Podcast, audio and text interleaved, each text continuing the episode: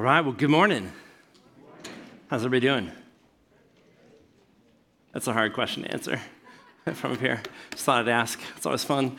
Get some interaction. Uh, my name is Seth. I'm one of the pastors here uh, at Salem. So if we've never gotten a chance to meet, I would love uh, the opportunity to meet you after service. I'll try and hop out to the to the front and, and we can connect and you know share stories. So uh, so glad you guys are here. If you're online, online, uh, thanks for joining us as, as well. Uh, no matter where you are, super valuable member and Tenders of Salem. So, uh, we're going to dive back into the book of Acts uh, again uh, this morning. So, it's going to be an exciting, I think, fun time. This is a really significant and important uh, and yet uh, kind of strange text that we're going to dive into.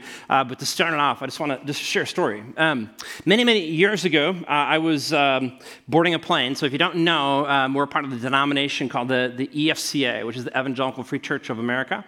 I was on my way to uh, a national meeting, uh, and so I was hopping on this plane, and, and I was assigned. I was in row 17. Uh, I think I think seat D. I can't remember, but it's whatever it is. It's the one next to the window. Okay, it's right next to the window. And, uh, you know, whenever you get on a plane, you're always hoping that there's really nobody next to you, right? Um, and yet there's these two guys, they came and sat next to me, and so I was kind of crammed in the corner. It's, it's always that love hate relationship. You love the window because you can lay your head on something as opposed to a person, which is always weird, um, and uh, which I don't, I've never done. Um, but then the window, but then you can't really get out. And so, like, here I am tucked into this corner, and uh, we're waiting to take off, and there seems to be this delay. And I'm like, man, what in the world is going on? You know, like, why have we not left yet? And so, this guy, a very official looking guy in his you know, I don't even know, like some type of a suit sash slash vest thing he gets on, and, and he says, you know, with his best voice, he says, Attention, uh, everybody, I need uh, seven people uh, from row eight, uh, 17 and row 21 to move to the front of the plane. And I thought, oh, that's, that's appealing. Go to the front of the plane. Like, you gotta, gotta, gotta get out quicker and easier. That sounds great. And so, like, I thought, well, maybe these guys will go and I can follow. And, and you know, I kind of just, you know, wiggle my butt and, you know, kind of look over to the side and, and I see, like, these guys are just like, like, like they won't even look at the guy. You know, it's like I know you can hear. I know you can hear him, um, and there's nothing. And so uh, eventually, you know, these people from row 21, they all move to the front because it's like row 11 versus row 21. Like I'm in. You know, and so they move to the front, and we think that this is all done. It's good. We're going to move on. And here goes the plane. The guy gets back on. He goes, "Great, thank you so much. Uh, now what we need is four people from row 17 and row 18 to move to row 25." And I was like, what? Like, as if the front seats wasn't going to sell people. Row 25 is not going to sell for these guys. You know, they're, if they're not going to choose to go forward, they're definitely not going to choose to go backwards.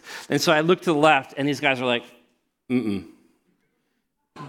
Like, like, like nothing, like nothing. And so like here we are, like we're waiting, and then like a couple of people from one row move, but like, like nobody else will move. And, and at one point, like I'm trying to almost kind of get out, and they like they won't even let me get out. I'm like, this is weird, this is kind of strange. Um, and so we just sit there. I'm like, I'm like hands up in the air, like what do I do? You know, these guys are big, they're much bigger than me. Um, and then the guy gets back on the on the on the microphone, and he says this. I kid you not, like he, his his tone changes, and he goes, I don't think you understand. Which then you take it personally because immediately it goes from everybody to me. Like you is personal to me, you know? I'm in row 17. And he goes, We have a weight balance issue. And I was like, Excuse me? You know? like, I'm contributing to a problem. Like, this is a big problem. You know, this is a major problem. Apparently, he's like, this plane is not going, and he like, he, and he uses his hands. He's like, is it like as if you don't know how a plane works, you know? He's like, this plane isn't going anywhere until four people from row 18 and 17 move to row 25. And so I'm like, oh my goodness. So like you can like it's like people in the back. I'm like I'm looking around like pretending it's not me, and there's people like 13, 14, you you right there, you're in 17. And it's, you know, you kind of put your head down. And it's like this awkward silence begins to build because nobody will move. and it's so weird. It was so bizarre. And so finally I got up and I like, I had to like shove my way through. And I look back and these guys are just like, unflinching and it was it was this bizarre moment and i remember thinking like to myself i was like like like what just happened like we all are on a plane to go somewhere we all want to go there, right? Unless they really didn't want to go. I'm like, you're, you're, you're somebody, significant other, has forced you to be on this plane, you know? Um, we all want to go, and there's this unwillingness to move. And, I, and I, there is, you know, just to maybe over spiritualize this for a second, because when I came out of that moment, and as I was thinking through it, I feel like there are times and moments in church, uh, or just like in, our, in our own personal walk with Jesus, where, where God shows up and he's like, hey, Seth, man, I am so glad that you're on this plane. Like we, we're about to take off and we're going to we're going to go to great, amazing places, and it's going to be a great flight. It's going to be a great time once we're there, and we're going to do really, really good things. And I'm so glad that you're on this plane. But before we go, I need to know are you in? Like, are you willing to move? Are you willing to be a participant in this? And do what I ask you to do. And there are so many times like I can pull out in my life, in my own history, and maybe you can too, because we're all sinful people, right? We're all broken. Pastors are people too, no, same struggles, right? And it's like we look God in the face and we're like, uh uh-uh. uh You know, we have the audacity to do this, right? And what, what is interesting about the book of Acts, right, is that the book of Acts is like a plane where God is saying, man, we're going to we are gonna, we're gonna fly and we're gonna take this gospel to whole new lengths and it's gonna be a whole new element of the story. Are you in? Uh uh-uh. uh You know? And what we forget sometimes, I think in life, and maybe this is you, because I know that it was me at times, is I feel like we kind of get into this, what we might call church coma. And we come and we listen and we go home. And then we come and we listen and then we go home. And it's like we're just riding on the plane, right? And so I think there's, there's, this very, there's this very powerful truth for us to remember that you and I, as individuals and collectively as a church, we are on a gospel journey that started in Acts 1a. And this is what we looked at last week. Here's what it says, right? Because this is Jesus, his final words recorded to his disciples before he goes uh, and ascends into heaven. And he says this in verse 8, right? He says, But you, it's a very different kind of you, right? But you makes it personal, but you will receive power when the Holy Spirit has come upon you, and you will be my witnesses in Jerusalem and in all Judea and Samaria and to the end of the earth. And you see, I think that it's so easy for us to forget that 2,000 years later, this story that started right here is a story that's still continuing, right? And we're in this church coma because we, we've forgotten what it looks like to be witnesses. Like we come and we listen and we go home. We come and we listen and we go home, right? But there's this reality, guys, that you remember, like when Jesus ascends and goes into heaven, right? He kind of disappears into the cloud and the, and the, the disciples are just like, like in awe and wonder. And these angels, they show up and they say, guys, the story's not over. He's coming back in the same way that he left. But until then, you will be my witnesses to the end of the earth.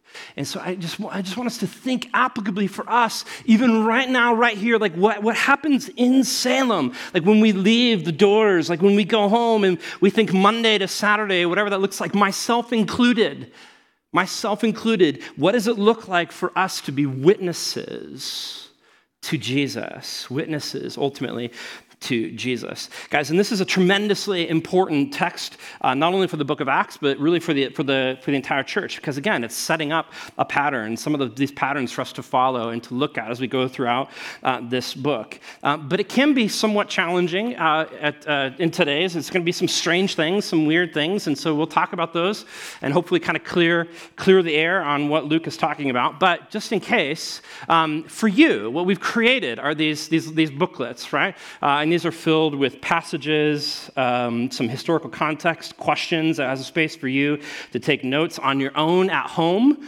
before you even ever come to church. And it has space for you to take notes during these times, right? But it's designed to be a connection, a bridge for our weeks. And so um, if you didn't get one of these, um, raise your hand and one of our ushers will bring you um, one of these. These are our gift to you. Uh, just remember, too, these are expensive. So um, while we give you one free, uh, if you lose it in your car, you forget it at home, you know, or something, don't just like keep piling 10 of these, you know, like in your, in your car, you know, just bring it back. So if you want to use it. So um, we're gonna actually going to be in on page 10 in your booklet. It's got uh, the passage right here for us. Uh, we're going to be in Acts chapter 2, uh, verses 1 through 13. So you can always go back to the resource wall back outside by the hub and grab some more and find some books to read and, and all that good stuff uh, as well. So, uh, Acts chapter 2. What we're going to do is we're going to follow kind of the same, the same outline from last week. So, if you were here last week, uh, it was Jesus as he shows up. He says, Here's the promise that I'm giving you. He's talking about the Holy Spirit. And then he says, There's going to be this plan, right? And so we see that. But what's going to happen is that both of those pieces are going to be fulfilled, or at least started in chapter 2. So we're looking at the, the, the promise received and, and, the, the, plan as it begins to uh, unfold. So here's where it says, verse, verse 1. Uh, in, which, by the way, we're going to go through these first four verses fairly slow, and then we'll just kind of really breeze through those last verses. So, uh, when the day of Pentecost arrived, they were all together in one place. So, here, here we find the disciples. You remember Jesus, his last command was to say to wait in Jerusalem. So, we've got this group of, say, 120 people or so um, who are gathered together in a space uh, together, being obedient uh, to, uh, to Jesus. And it says that the, the, the day of Pentecost has, has arrived, okay? And so just to, just to pull this apart here for a second, just to help you, um, because this is, a, this, is a, this is a unique thing. The word arrived kind of carries with it this sense or this tone of a specific time that's being fulfilled. So it's kind of like it's referencing the way I think about it is like God's timing, right? So God is like God knows things that are going to happen in life that you and I don't know. And he knows exactly when they're going to happen. It's like there's this even though not as, God is not bound by time, he knows time, right? Because he's the creator of all things. And so as this is going, it's like he's counting down the ticker to this very moment, and he's going to go, boom, the time is now. Right? And for us on our end, we don't know when those moments are. We don't know how it's going to be revealed. We don't know how it's going to unfold, and we don't know when. And yet for God, he's like, boom, boom, boom. And for what, he, for what he does, the way that he reveals it and what he's going to do is it starts on this day, Pentecost, okay? Now, we'll talk more about Pentecost here in, in a little bit, but here's what I can tell you right now. Pentecost um, was, Greek is the word penta for five, so it means to celebrate 50 days after, uh, the, after the Passover. So if I were just to come up over here um, for a moment and take my, my marker. If you remember way back when, so, so much of today, by the way, is rooted in the Old Testament. So we're going to be referencing this, this a lot, okay? So um, down here, uh, you know, somewhere uh, in, in the land of Egypt, right, where there was a city, we don't know exactly what city, but at a time in Israel's history, there's this famine up in the Israel area, and so they have to gravitate and move down to Egypt where they, where they live and thrive for, for quite some time. In fact, they thrive so much because under God's favor that they become massive, right? So big in number, so huge, this multiplication that, that this Pharaoh, the, the, the new Pharaoh, um, is fearful of them. He's scared of them. And so what God does is that he creates, you know, the Passover the Passover thing, right? So you, you put blood on the door doorstop, and, and then the angel of death at the end of the 10 plagues, and they're passed over. And so those who have the blood of the Lamb are saved. And, and then God, you know, pushes them out, and they go in this journey all the way over somewhere, kind of down over here, to this mountain uh, called Mount Sinai right?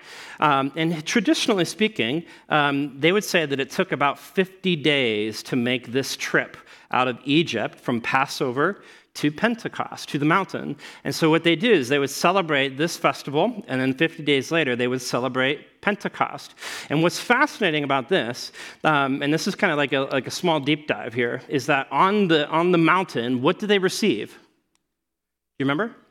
They received the law, right? They received the law, and what does Jesus say that they're going to receive soon? The Holy Spirit. Um, apart from the Holy Spirit, apart from the Holy Spirit, like the law does really no, no good in our life. And so what, what Luke is even pointing at as an author already is he's showing us, like very subtly behind the text, is that there's the law and there's the Holy Spirit. Both must be given, most must, both must be received.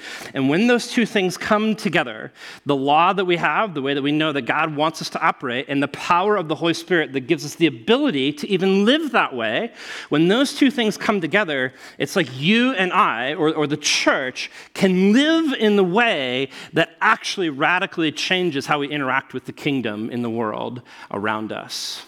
If that makes sense.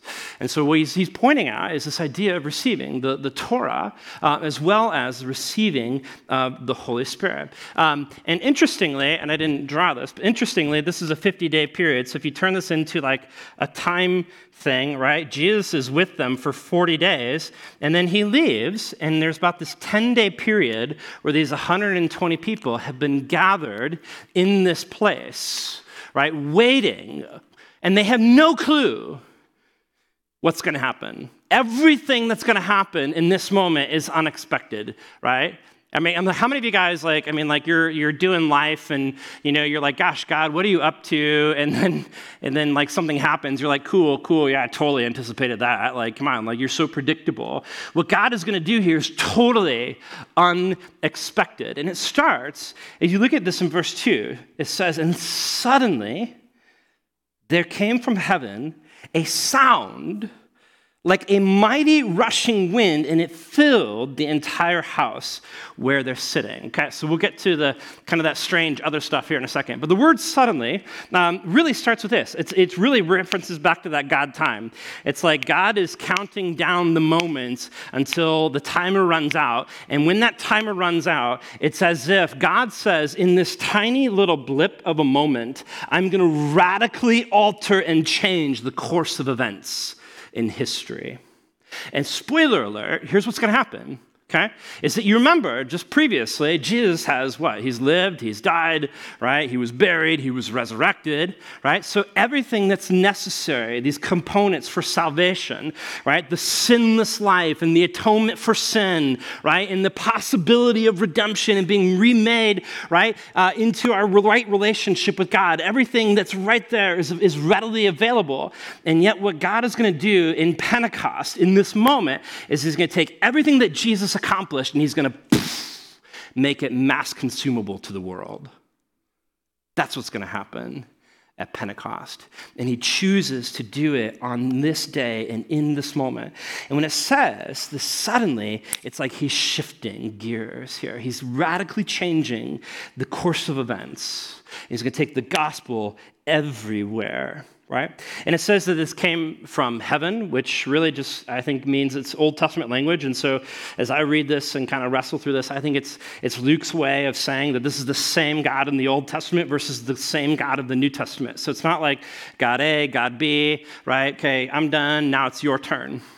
Right? It's the same God. He's revealing and unfolding his plan from beginning to end, and yet there's in this sudden blip of a moment that he's going to change the course of history right? This radical transformation and this change. And it comes in the form of this mighty rushing wind. How many of you guys have ever been in a windstorm?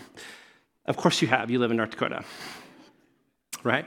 Just easy, easy answer. When we lived in South, uh, the South, and we had a couple of hurricanes come through, even though we're three, three hours inland, uh, we get these massive winds right? And I'm just picturing in this moment, you're in a house that's surrounded by walls, right? And it's not like there's this, this special doorway that's open for wind, you know? It's like they're in this house with walls, and all of a sudden there's this,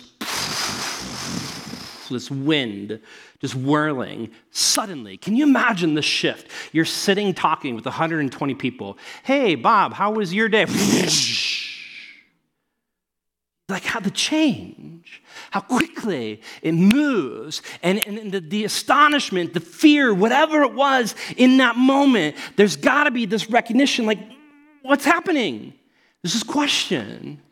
Like, what's happening in this moment? Now, they don't know this, but, but from Luke's perspective, as he writes this to us, he gives us some fun hints here. Because the word for wind in Hebrew is the exact same word as, as, the, as the word for spirit. Did you know that? It's the word ruach. So if you ever have something stuck in your throat, you can just practice that word and it will come right out, okay?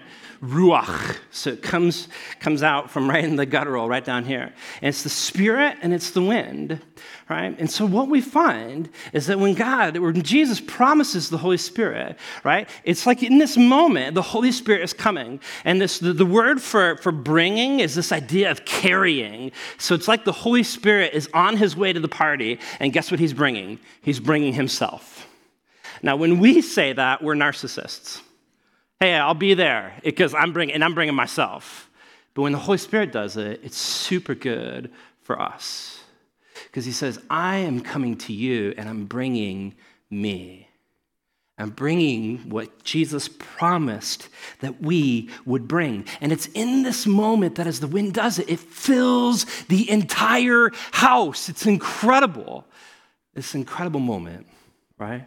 And here's where it gets a little weird, right? Look at, uh, look at verse 3. It says, And divided tongues as of fire appeared to them and rested on each of them. Now, maybe this is your first time reading this. I remember the first time I read this, or maybe you've read this over and over and over, and you still say, um, like, could we just be honest and say, that sounds strange, right? Right, that sounds strange. Like as if wind entering into a home wasn't weird, um, which, I mean, I could kind of see that happening. But then out of that wind comes these little tongues of fire. And then it says it rests on them. And you go, like, man, like, what is happening here? Right? Okay, so we got to jump back into the Old Testament to understand this, right? Because we're, we're, wrestling with these things that are rooted deeply in, in the Old Testament. And if you remember, fire in the Old Testament is the presence of who? Yahweh. It's the presence of Yahweh. Three things really come to my mind. The first one happens on this mountain. When Moses goes up the mountain to receive the law the first time, what does he find? A burning bush right? Another strange moment, isn't it? Like you come, like how many of you walked across a bush and go, man, it's burning, wait, but it's not being consumed. This is strange. And yet, when God speaks to Moses in this moment, what does he say? He says, I want you to take off your shoes because the place that you're standing is holy. And so, what's being revealed in this moment is that God desires relationships with his, with his people. And yet, there's this natural separation because God is holy and because we are sinful. And yet, and so what God does, he says, Gosh, guys, Moses and, and the rest of humanity, I am on a path and a pattern and a plan to make this right and to redeem humanity. And it's going to start with this invitation I'm going to give you the law. Okay? It's going to start there. It's going to start with the law. Right? But we can't, we can't live that out perfectly right, without the Holy Spirit, right? No matter how hard you try, you cannot nor never will fulfill the law or the Ten Commandments. It's impossible because of our sinful nature, right? But then we move forward, we move forward from, from that, and we find once they travel on their way to Jerusalem, actually, I could probably draw this out, right? As they're traveling on their way to Jerusalem, right, they're traveling through the wilderness and they're led by what? Fire a pillar of fire, right? And so God's presence is there. And so as they would have seen the flame show up and rest on us or rest on them, right? In part, what that's communicating is this reminder of the pillar. And so it's this idea, right? That, that when God led us through the wilderness, he was present and he was leading. And so whatever journey we are on right now and wherever we are going, in this New Testament church, it's also this idea that God is present and He is leading. Okay? But here's where it, it kind of goes from here, and they travel up, and they finally get to Jerusalem, right in here. And what do they build? They finally build a temple, a house for the Lord. What does God do? He fills it. This is starting to sound familiar? He fills the entire place with his presence, represented by fire right? This is fascinating, okay? So it starts here and it comes along the way, and then fire is the ultimate. It shows the presence. Here's what's so fundamentally important that you cannot miss What's happening in this moment when the Holy Spirit rests on them, these, these tongues of flame, what, what Luke is communicating, what God intends for us to understand in this moment is that the personal presence of God is now shifting outside of a building, and now it's going to rest in you and me. Think about that for a moment and pause. Think about that. The presence of God put inside of you and me in the power of the Holy Spirit. They're filled. It's like, it's like when God fills the room, He fills the people with his spirit. And guys, and we, we think about this and we, we tend to overlook this because sometimes I think in life it's like, you know, maybe for, for people who are super well versed in the Bible and really good at studying, but for most people, I think that we talk about, we say, tell me about God the Father. Okay, I can tell you. Uh, here's a few things. Tell me about Jesus. Well, I know him, the most about him. Let me tell you about Jesus. And it's like, tell me about the Holy Spirit. And it's like, yeah, uh, question mark. Right? Because he's kind of forgotten in many ways right? And he's hard to pinpoint. And sometimes we hold him at, at, arm's length because we're fearful of some of the other realities in this world, right? And so the reality is, is that we look at this and we go, okay, like I need to understand a little bit more about the Spirit, especially when it comes to this. Because here's why, right? Because we, this is this is very much, in my opinion, is very much like a group of people who grow up with technology. Like I'm on the forefront of it, so the only thing that certain people have known is life with cell phones. And that's not a bad thing right? But that's kind of the way that we are with the Holy Spirit because we are 2,000, remo- 2,000 years removed from the, from the Jesus moment, right? When the Spirit came. So we don't know what life was like before the Spirit was available to everybody. But if you go all the way back to Genesis, you find that as a part of the creation story, the Spirit is hovering over the waters. And then chaos and brokenness and sin enters into the world, and it's major bad. And then later on, as God says, I want to build a place for me to reside on earth, it says that the Spirit empowered certain individuals. And in so doing, He gave them the ability and the understanding to build what God required. But that was for a specific task and for a specific time. After that, it was done. And so the Spirit is removed. So for thousands and thousands of years, God's law to them is here's the law. By the way, you're not going to be able to fulfill it the way that you need to until the Holy Spirit comes. And so, Joel, which you'll read about next week, points us to this, this passage in Joel where he says, By the way, guys, there will come a day when I will pour out my spirit on every single person. God's presence that used to reside here right? In this temple, which by the way, in the most holy place, right, you could only enter in here one person one time a year on the Yom Kippur, the Day of Atonement, and it was the high priest. Anybody else, you enter into that space, you're automatically cut down. Right? This is a scary thing. And what God then says, though, here's part of the promise, is that I'm going to take this separation where we were separated from the very beginning, right here, because I'm holy and you are sinful, and I'm going to remove the gap and I'm going to put myself right inside your very being.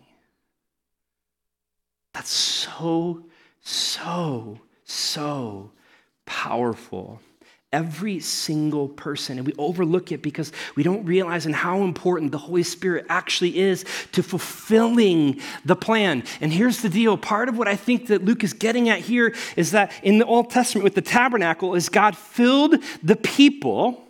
As he filled the people to be able to build the tabernacle, to build the temple, right? The same thing is happening right now. Because with the giving of the Holy Spirit, guess what? We become the new temple. We are the new temple. We've been given that. Inside of you and me is God's personal presence. But the, the task that we've been given is that now we are temple builders. Because everywhere we go, we carry with us this gospel, life changing good news. And so when we share that, it builds the temple over and over and over right? And the result here is it says that they began speaking in tongues. And you go, man, like, I don't understand that. What's it talking about? If you remember in First Corinthians, there's some stuff about speaking in tongues. Just lay that aside because that's not it. This is something totally different. He's saying that God has given them the ability to speak another language. He's given them the ability to speak another language. And we'll see that really quick here in a second. But I want to just ask this question, right? Because it leaves us asking the question, why? Like, how many times in life do you just kind of pull back? You know, and maybe there's something going on in your life right now, it's just collective, whatever it is, but you go, God, I just, I, I'm curious. Like, what, what are you up to? Because when I read this, I go, this is so bizarre. What are you doing? Like, what is it that, I mean, I see what you're doing, but how are you going to unfold this plan and how are you going to do that? I think that for us, it just happens all of the time. Like, and it just happens in, in big ways and happens in really small ways that we enter into life and we're like, man, God, I just don't understand what you're doing. Maybe it's really, really cool. Like, I don't know how many people I've talked to in the last week who've said, I met this person uh, at the grocery store and they know this person.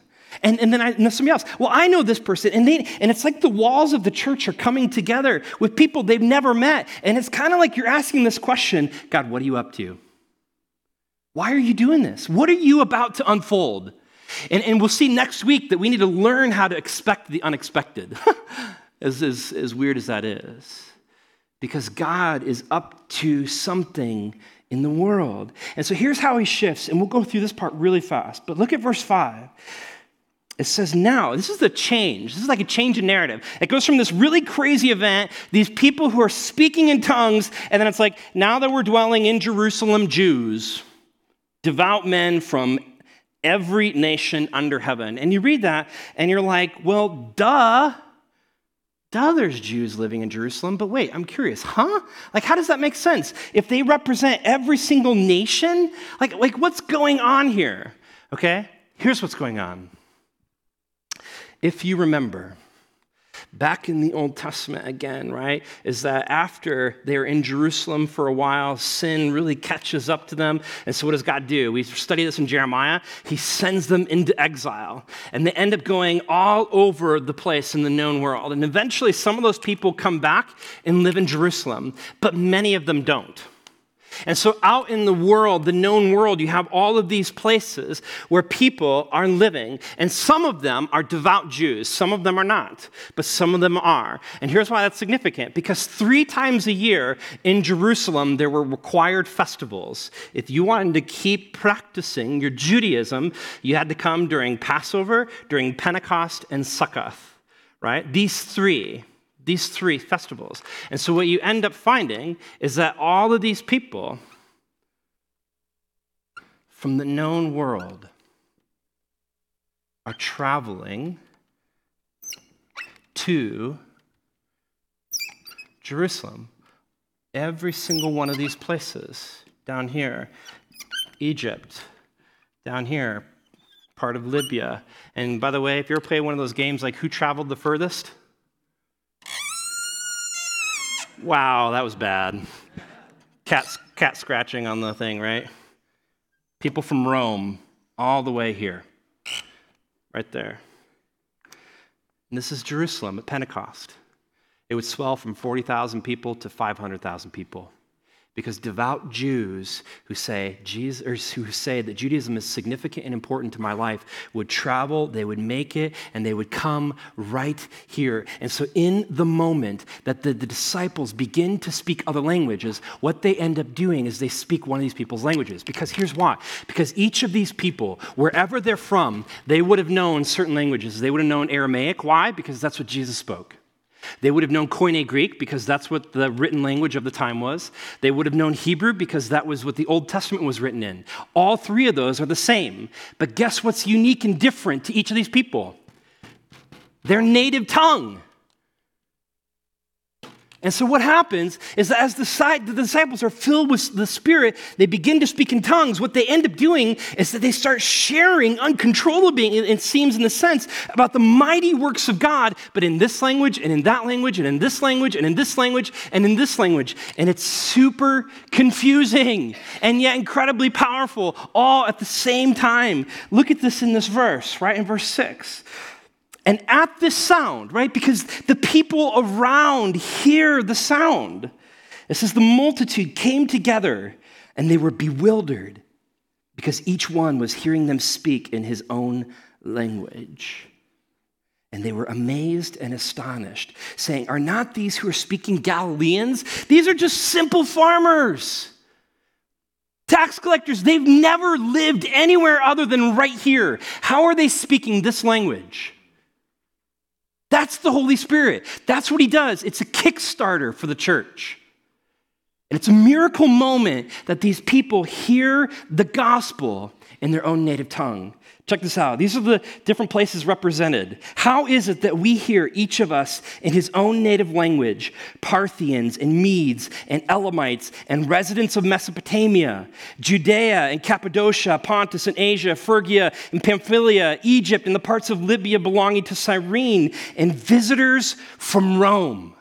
Both Jews and proselytes, Cretans and Arabians, everybody, we hear them telling in our own tongues the mighty works of God. It's an incredible, incredible, and incredible moment that we see right here. And so, what we're finding is that what, what was accomplished in Jesus, right? You have his life, you have his death, you have his resurrection, everything, all of the necessary components for salvation. And then, all of a sudden, in this miracle moment, 3,000 people who are happened to be in Jerusalem for Pentecost hear the gospel. And guess what? Shocker, many of them believe. Here's the cool part. Here's the cool part. Because once Pentecost is over, where do they go? Ah, I left the other one over there. They go back home. They go back home. All the way back over to Rome, all the way back down to Libya, down to Egypt, and everywhere else. Mesopotamia, Cappadocia. You see, we like to read Acts, and when we read Acts, we tend to focus on the core people. We look at Peter, we look at Paul, we look at Stephen, we look at uh, Timothy and Titus and Barnabas. We look at all these guys. We go, there's your Magnificent Seven. Forget the other Western movie. These guys. This is it. This is who God worked through. And yet, what we miss and forget is that the book of Acts begins with 3,000 people, untold, unrecorded stories, but who are going back into the world. What starts right here begins to go there and begins to go everywhere. And we begin to see and experience and feel that this is like this theological gospel comet that ripples out into the world like dropping a rock in water. And it goes and goes and goes and it goes. Uh, just yesterday, I was um, watching uh, the Husker game, collective sighs. Uh, um, so, for us as Husker fans, we haven't gotten to see uh, winning seasons like some of you may be used to, um, unfortunately. Um, and so, yesterday, as I was watching, we were playing Oklahoma as the number six rated team in the nation, and uh, they came onto the field. They got the ball first, and our defense just stopped them, just three, three down and out. They punted. We get it. First down, first down, first down, second down, first down, touchdown.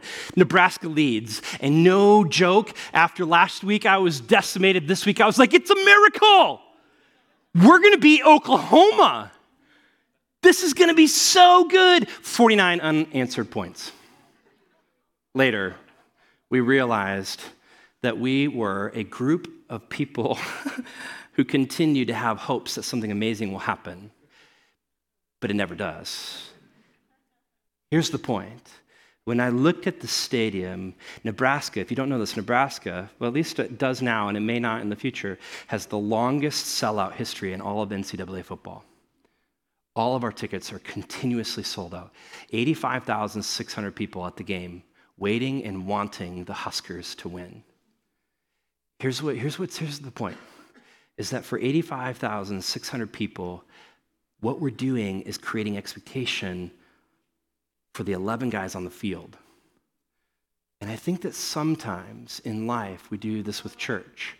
We look at Peter and Paul and pastors and key leaders and we say, man, we're leaning on you. We're expecting for something amazing to happen, but we're leaning on you. When I think about the Husker game, I'm like, what if we change the rules?